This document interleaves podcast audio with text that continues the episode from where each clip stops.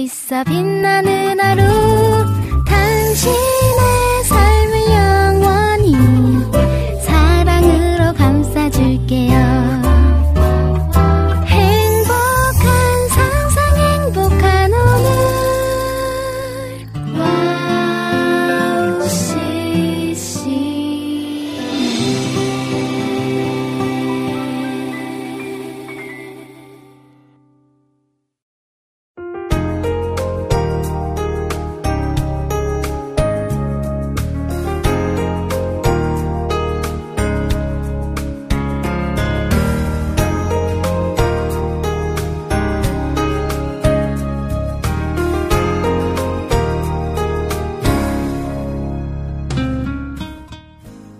인생은 마치 초콜릿 상자와 같단다.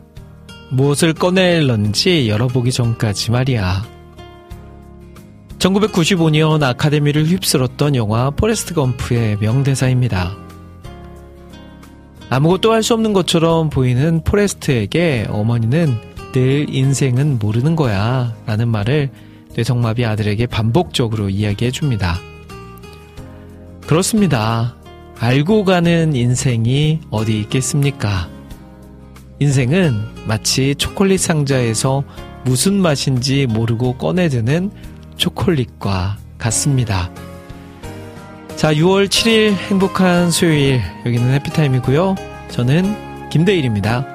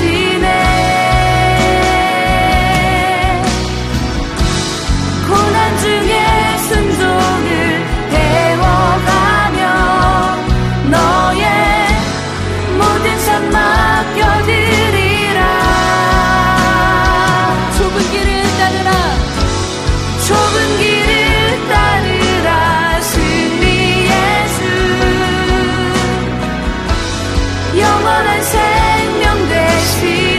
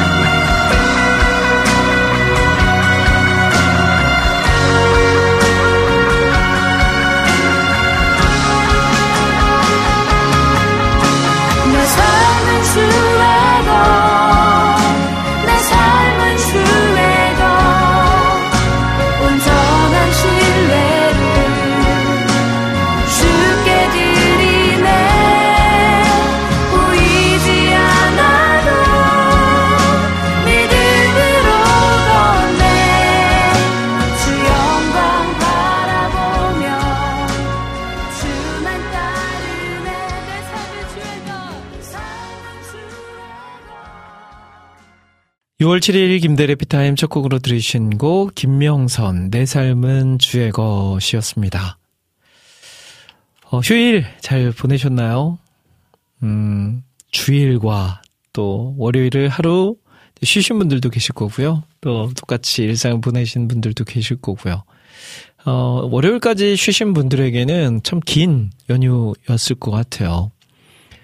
어, 저도 평일에 쉬는 것이 익숙하진 않지만 너무 좋습니다.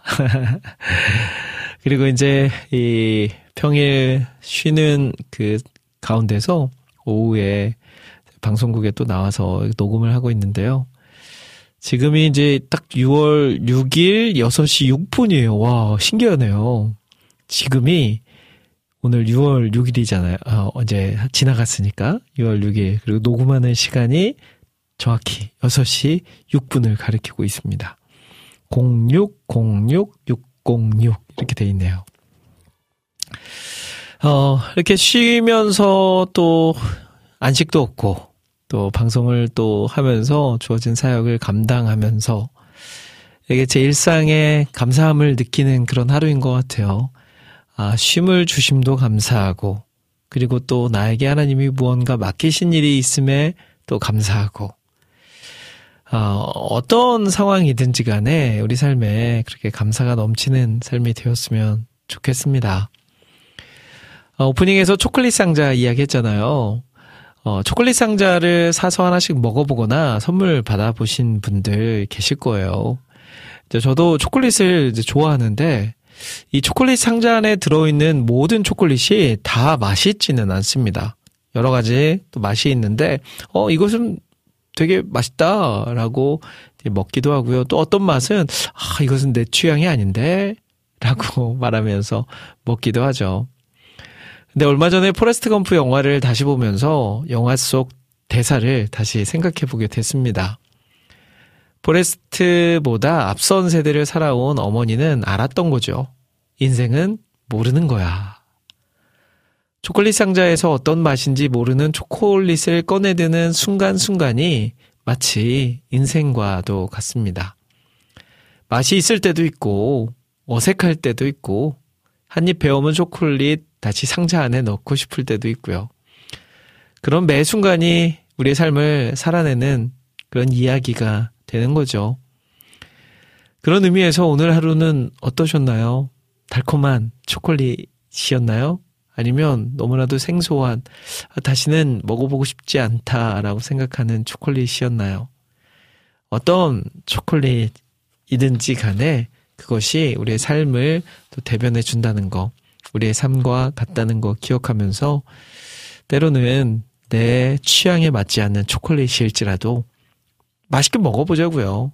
그리고 또 내 취향에 맞는 초콜릿일지라도 그것이 마냥 우리에게 좋은 것만 되지는 않는다는 것도 기억하면서 발음과 그렇지 않은 것을 구분하는 또 기회가 되기도 바라, 바라겠습니다.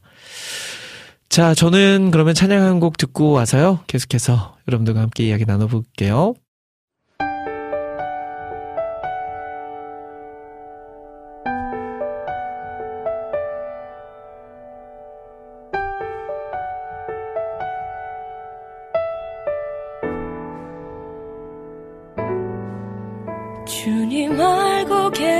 계시죠?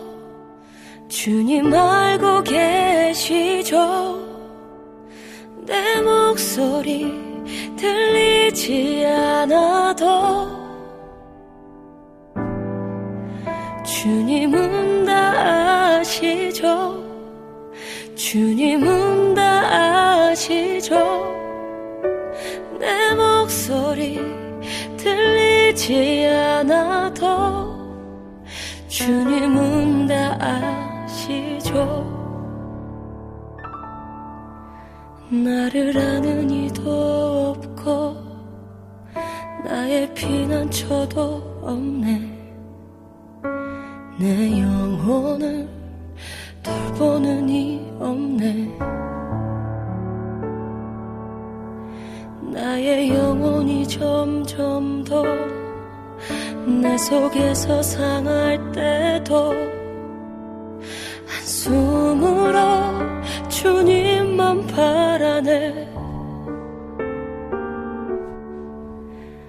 주를 부르니 나를 건지소서.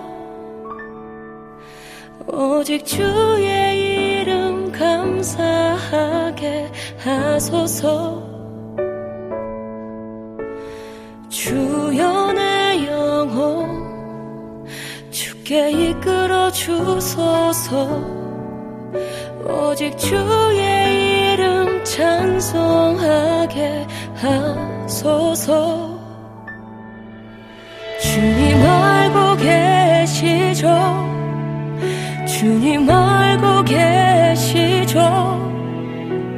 내 목소리 들리지 않아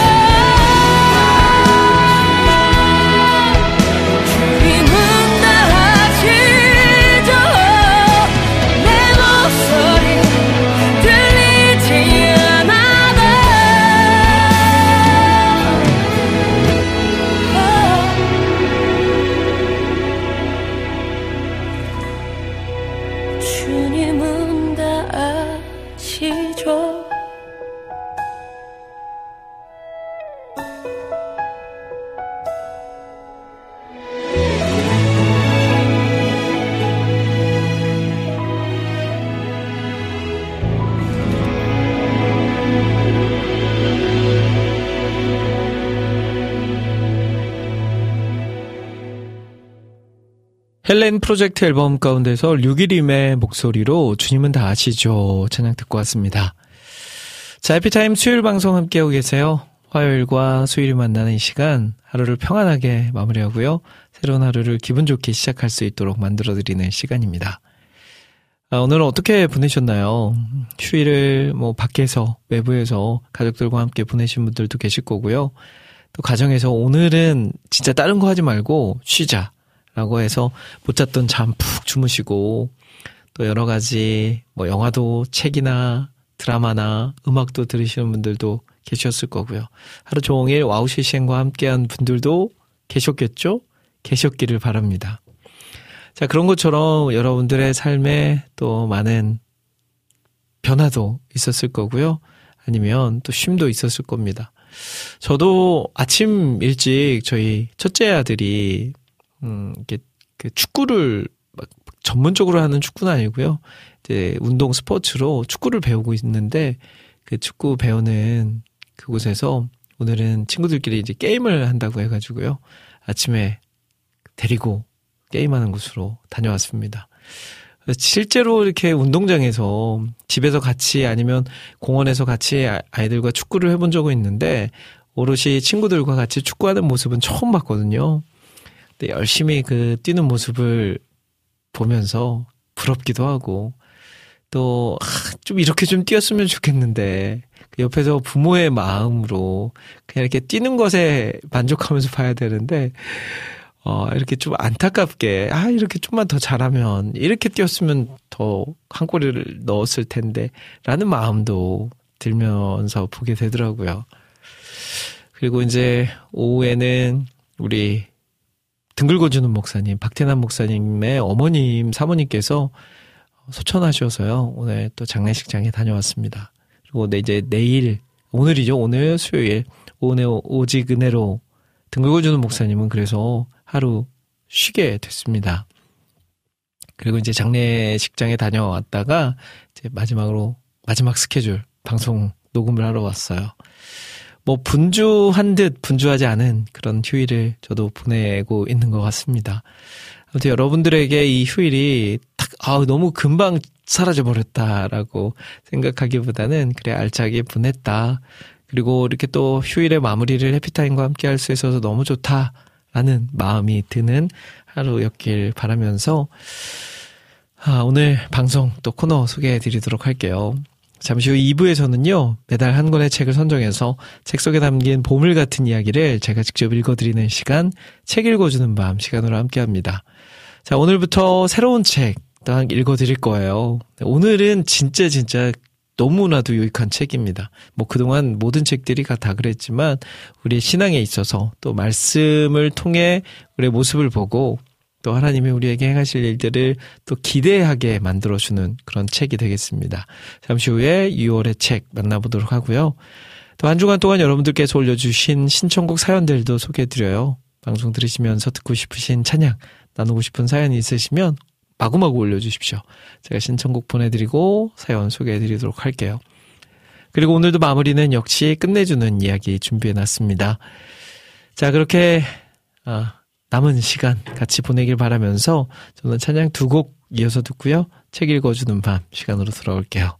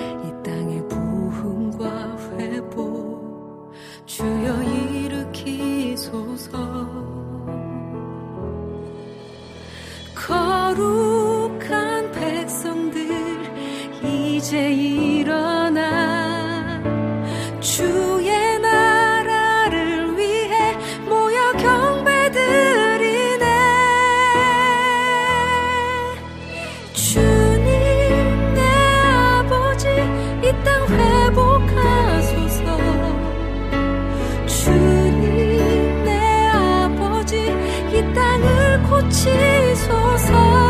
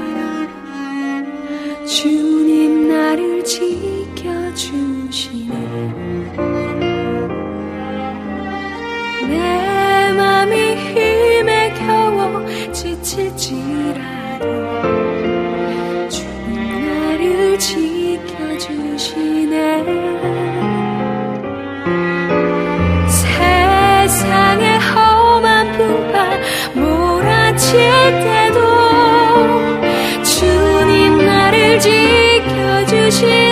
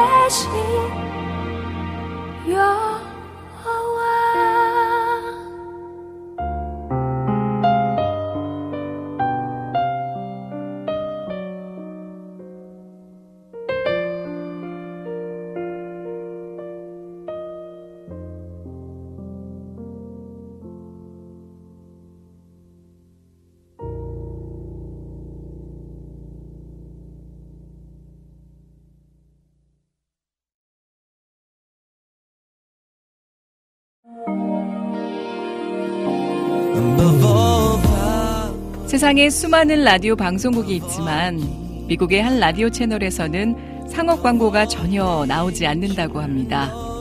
대신 감미롭고 격조 있는 선율의 클래식이 24시간 동안 그치지 않고 흘러나오는데요. 물론 라디오 채널을 유지하기 위해 재정이 필요했고 방송국 측에서는 상업 광고를 통해 이 모자란 것을 채우려고 시도하기도 했습니다. 하지만 클래식 음악 사이에 이 광고가 나오는 것을 들은 방송 청취자들이 자발적인 참여로 후원금을 모집하여 음악이 그치지 않게 했다라고 하네요. 와우 CCM도 24시간 찬양이 그치지 않는 공간이 되고 싶습니다. 그렇게 되기 위해서 와우 CCM을 아껴주시는 애청자분들의 도움이 필요합니다. 와우 CCM의 500 후원자가 되어주세요. 힘들고 어려운 시대이지만 그렇기 때문에 하나도 떨어뜨리지 않고 찬양을 흘러가게 하는 데 사용하겠습니다. 지금 와우 CCM 홈페이지 wowccm.net에 들어오시면 정기 후원을 할 수 있는 페이지가 있습니다. 혹은 02-6497-2969로 연락 주시면 자세한 안내도 받으실 수 있습니다. 24시간 찬양이 흐르는 와우 CCM을 위해 함께 해주세요.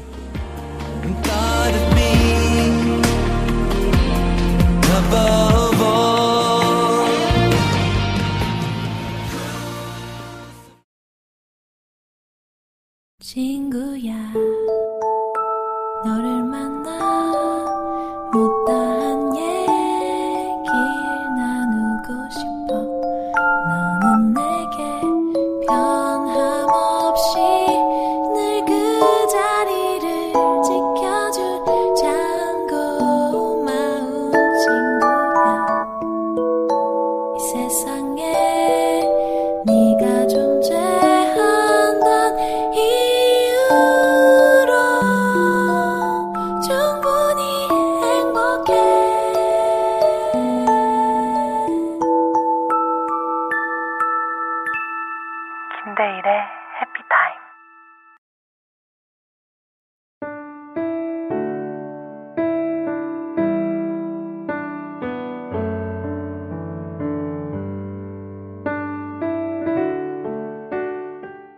한 권의 책을 선정해서 책 속에 담긴 보물 같은 이야기를 제가 직접 읽어드리는 시간. 책 읽어주는 밤 시간입니다.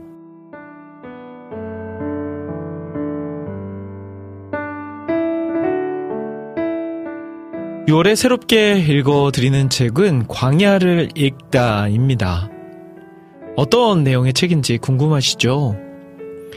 이 책은 광야 전문가 이진희 목사님께서 수년에 걸쳐서 세계 곳곳에 있는 광야들을 직접 탐방하며 경험한 것들을 성경에 입각하여 풀어낸 광야 이야기입니다. 이진희 목사님께서는 감리교 신학대학교와 한신대학교 대학원을 거쳐서 미국에 위치한 오랄 로버츠 대학교를 졸업하셨습니다. 어, 현재는 미국 달라스 웨슬리 연합 감리교회 담임 목사로 심우하고 계시고요. 다양한 언론 매체를 통해서 성서의 배경과 문화에 대한 글들을 싣고 계십니다. 특별히 신야 신구약을 읽는 역사적, 지리적, 성경적 해석은 읽는 이들에게 광야에 깃든 하나님의 뜻을 발견하는 재미와 감동을 줄 것으로 예상됩니다. 또 광야에 대한 정보와 성경을 이해하는 깊이와 삶에 적용할 수 있도록 하는 실행력이 광야를 호기심 어린 눈으로 바라보는 탐독자들에게나 삶의 힘겨운 고비 속에 신음하며 길을 찾고 있는 이들 모두에게 시원한 청량수가 될 것입니다. 자, 오늘은 그 첫 번째 시간, 광야를 읽다. 첫 시간, 책 속으로 그럼 함께 들어가 볼까요?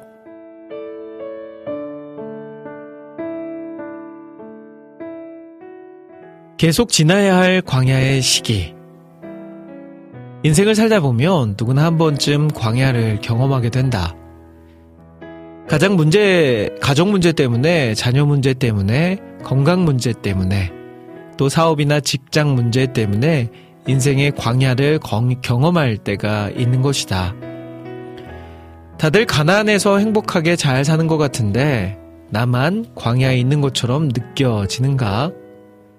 그렇지 않다. 나만 어렵고 힘든 것이 아니다. 나만 시련과 고통을 당하고 있는 것이 아니다. 누구나 다 나름의 광야를 겪고 있다. 누구에게나 문제가 있고 어려움이 있고 시련과 고통이 있다. 모세도 애굽에서 도망쳐 나와 40년간 광야 생활을 하지 않았는가? 다윗도 사울에게 쫓겨 13년간 광야 생활을 해야만 했다. 베두인만 광야에서 사는 것이 아니다. 우리도 나름대로 광야를 살아가고 있는 것이다. 우리가 살아가면서 경험하게 되는 실패나 이별, 배신, 가난, 외로움, 두려움, 우울증 같은 이 모든 것이 다 우리가 살아가면서 통과해야 하는 광야들이다. 이 광야를 지나는데 얼마나 걸릴지는 아무도 모른다. 속히 빠져나가기를 바라지만 그렇지 못할 수도 있다. 출애굽기에서 시작한 엑소더스의 여정이 레위기, 민수기, 신명기를 거쳐 여우수아에서 가서 가서야 완성되는 것처럼 우리의 광야도 결국 끝이 있고 그 종착지가 가나안이라는 희망을 품고 발걸음을 내디뎌야 하는 것이다. 이스라엘 백성들이 광야를 지날 때는 큰 광야와 작은 광야를 다양하게 지났다. 예를 들어 시내의 광야는 큰 광야이고 큰 광야 속에는 작은 광야들이 많다. 이스라엘 백성들이 수르 광야를 지날 때는 물이 떨어졌다. 마라에서 물을 발견하여 들이켰지만 마실 수 없는 쓴물이었다. 신광야에 이르렀을 때에는 이집트에서 가져, 가지고 나온 양식이 다 떨어졌다. 굶어 죽는 상황이 되자 이스라엘 백성들은 이집트에 무덤이 없어 우리를 이 광야까지 데리고 나왔다며 원망했다. 르비딤 광야를 지날 때는 물이 떨어지자 10년까지 메말라 버려 모세와 하나님을 비난하고 원망하는 소리가 더 심해졌다. 또 아말렉 족속을 만나 전쟁을 치러야만 했다. 이처럼 광야에서 만나는 어려움들은 경제적, 사회적, 인간 관계적인 면에서 불쑥 나타나 우리를 괴롭힌다. 우리가 만나는 여러 종류의 광야는 가나안에 이를 때까지 계속될 것이다. 우리는 이 광야를 견뎌내야만 한다. 광야는 가나안과 전혀 다르다. 하나부터 열까지 다 다르다. 가나안에서 살던 것처럼 광야에서 살려고 하면 안 된다. 광야에서는 만나를 내려주시는 것만으로도 감사해야 한다. 작은 그늘을 들이우는 로뎀나무만 있어도 감사해야 한다.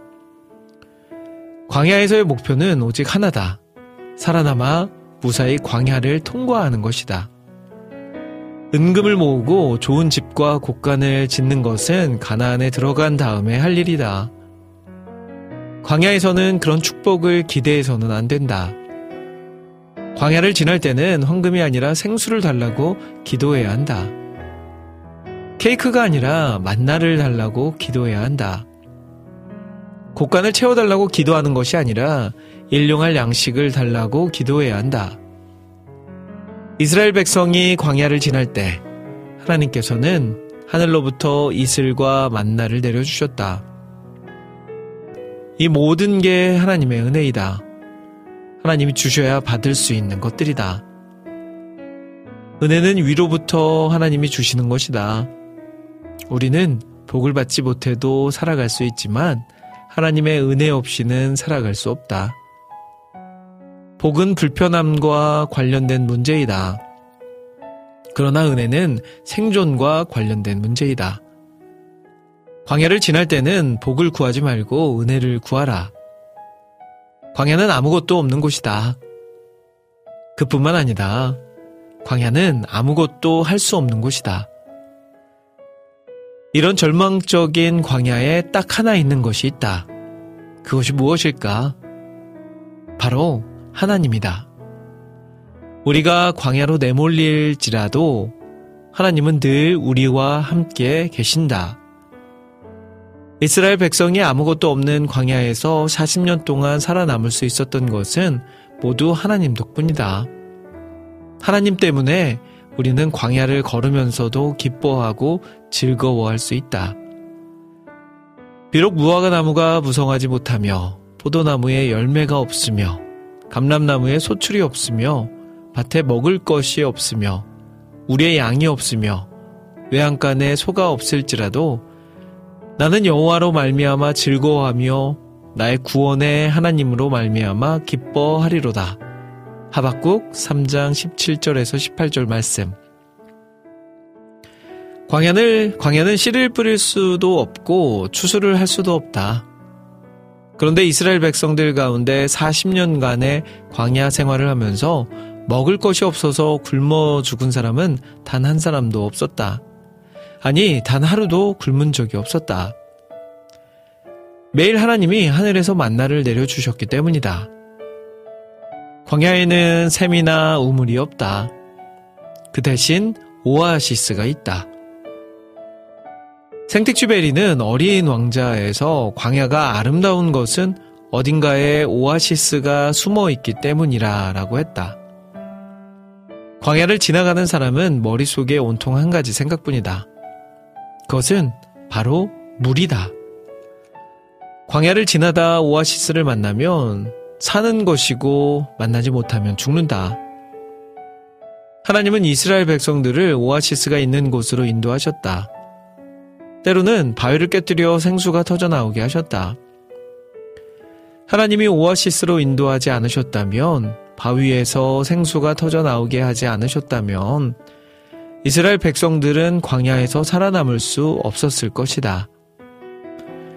이렇듯 하나님의 은혜가 아니면 살아남을 수 없는 곳이 광야이다. 광야가 얼마나 뜨거운가. 피할 만한 그늘은 눈을 씻고 찾아봐도 없는 곳이 광야다. 그늘을 찾지 못하면 쓰러져 죽고 만다. 그런데 하나님이 어떻게 하셨는가? 구름 기둥으로 거대한 그늘을 만들어 주셨다. 또 밤에는 불기둥을 보내주셨다. 사망에서는 더워서 죽는 사람보다 밤에 추워서 죽는 사람이 더 많다고 한다. 밤에는 기온이 뚝 떨어지기 때문이다. 같은 온도라고 하더라도 광야에서는 훨씬 춥게 느껴진다고 한다. 한낮의 더위와 그늘로 피하면 되지만 추위는 그럴 수가 없다. 그래서 하나님은 거대한 불기둥을 통해서 밤의 추위로부터 이스라엘 백성들을 지켜주셨던 것이다. 하나님의 은혜가 아닐 수 없다.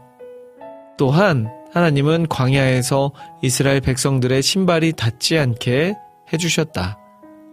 그게 무슨 대수냐고 말하는 사람도 있겠지만 모르고 하는 소리다. 일주일 동안 사막에서 지낸 사람의 이야기를 들어보니 발가락 사이로 모래가 들어가는 게 가장 힘들었다고 한다. 발가락 사이로 모래가 들어오면 피부가 쓸려서 상처가 나고 걷기가 불편해진다.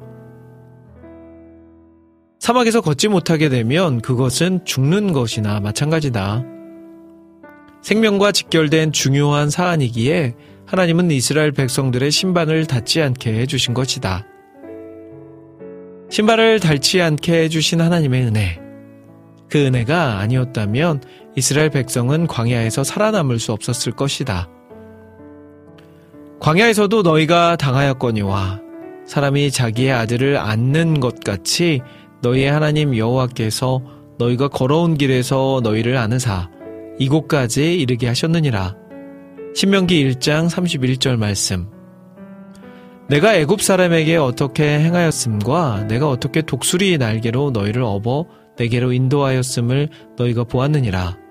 출굽기 19장 4절 말씀. 하나님은 우리가 광야와 같은 인생길을 걷다가 쓰러질 때 다시 일으켜 주시고 우리가 주저앉고 싶을 때 우리를 붙들어 주시고 우리가 더 이상 걸을 수 없을 때 우리를 품에 안고 가시는 분이다. 일곱 번 넘어져도 여덟 번 다시 일으켜 주시는 하나님이시다. 결코 우리를 내버려 두고 가시지 않는다. 인생의 광야를 지날 때만 체험할 수 있는 특별한 하나님의 은혜가 있다. 만나와 매출하기, 구름기둥과 불기둥, 반석에서 터져 나오는 물, 갈라지는 홍해 같은 광야를 지날 때만 체험할 수 있는 특별한 하나님의 은혜가 있는 것이다. 어렵고 힘든 인생의 광야로 들어설 때 하나님과 함께하라. 그러면 광야를 지나는 사람만이 체험할 수 있는 특별한 하나님의 은혜를 만나게 될 것이다. 그리고 하나님의 은혜로 무사히 그 광야를 빠져나올 수 있을 것이다.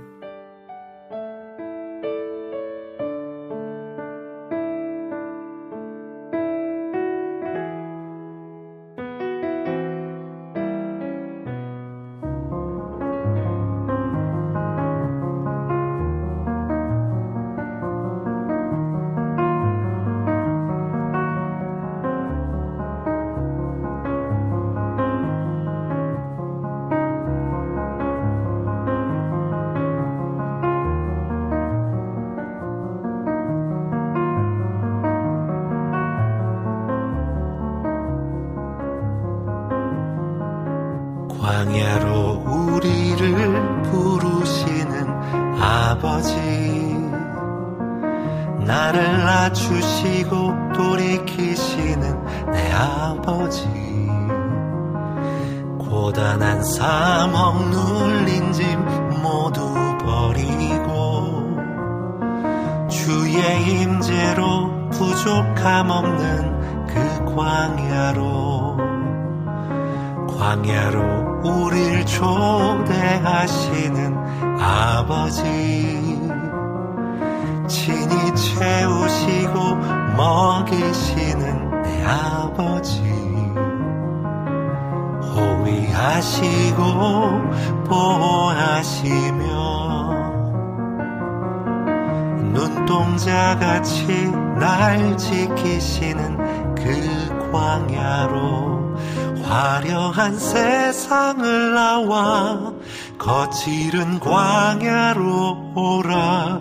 허망한 자로 가득한 그곳에서 어서 나와. 아버지 말씀 있는 곳 아버지 얼굴 있는 곳. 온전히 주의 자녀 삼으시는 그 광야로 드넓은 광야로 나오라. 내 사랑하는 주님 손잡고 자기 부인하고 십자가 지고 예수님 걸으셨던 광야로. 드넓은 광야로 날아오르라. 주께서 주신 날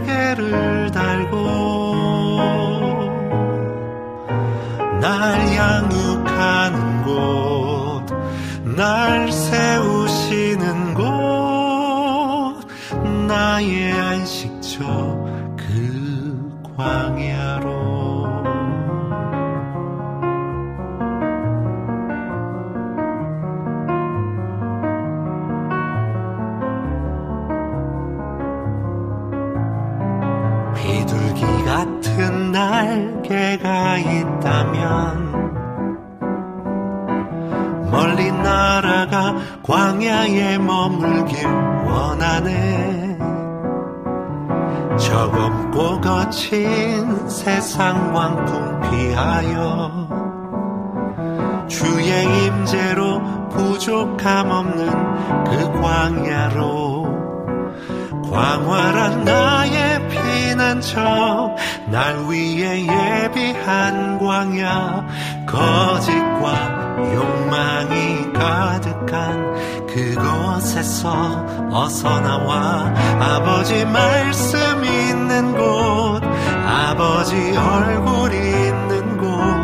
온전히 주의 자녀 삼으시는 그 광야로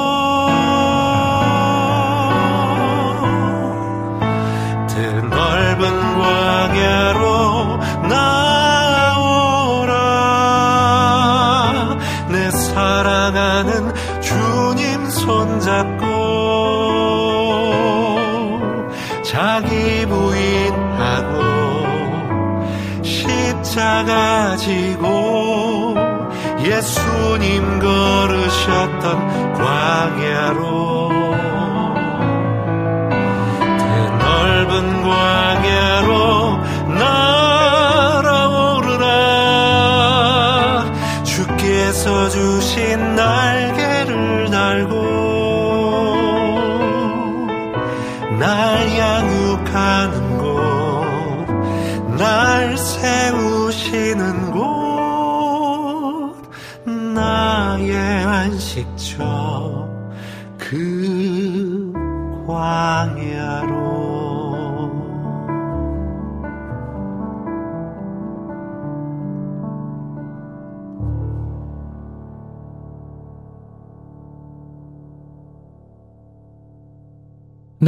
책 읽어주는 밤 6월의 책이죠. 광야를 읽다. 오늘 첫 번째 시간으로 함께 했습니다.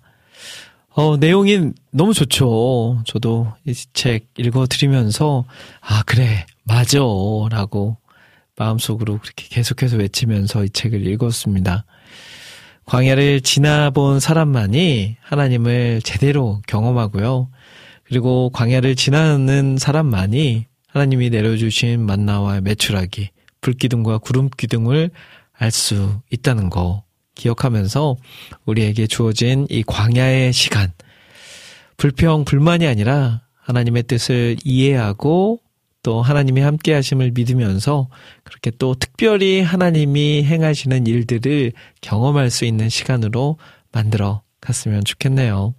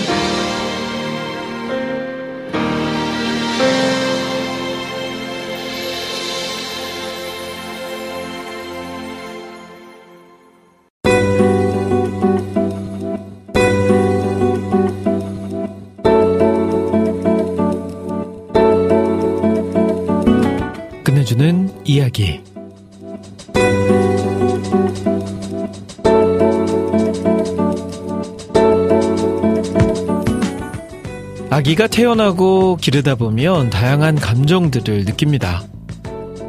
때때로 화가 나고 짜증이 날 때도 있지만 눈에 넣어도 아프지 않을 만큼 예쁘고 사랑스러운 마음이 가장 큽니다. 옹알이를 하다가 말을 배우고 제일 먼저 엄마, 아빠라고 말할 때 뒤뚱뒤뚱 걸음마하는 또 모습.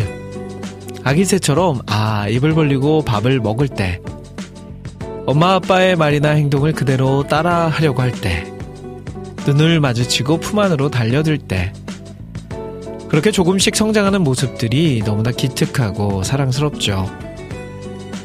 잘 해내거나 완벽해서가 아니라 그냥 내 아이기 때문에 서투르고 어설퍼도 그 모든 게 사랑스럽기만 합니다. 우리도 어린아이처럼 계속 성장해 가야 하는 존재입니다. 예수님을 닮아가고 그분의 자녀들로 삶을 살아가기 위해서 믿음의 성장이 필요한데요.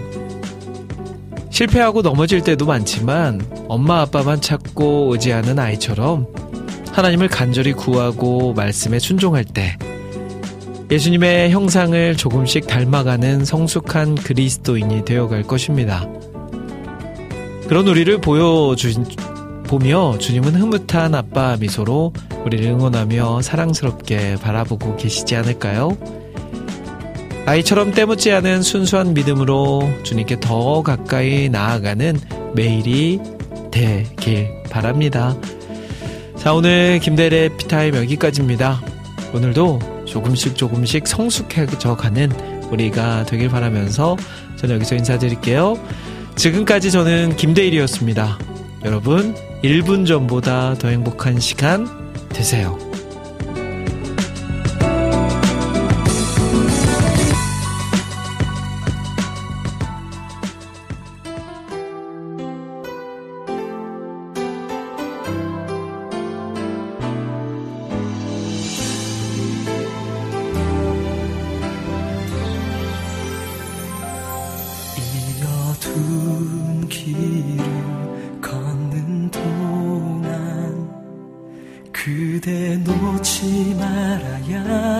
등불이 있죠. 비록 희미하여 저 멀리 볼 수 없다 해도 한 걸음 또 한 걸음. 그곳에 더 가까이 거칠은 폭풍우 지나는 동안 우린 자라나고 또 하나가 되었죠 간절한 믿음은 이미 그곳에 먼저 닿아 소망을 딴 내리죠. 내 눈에 아무 증거 보이지 않아도 내 귀에 아무 소리 들리지 않아도 주의 부르심에 소망을 따라 그 기쁘신 뜻 함께 이뤄가리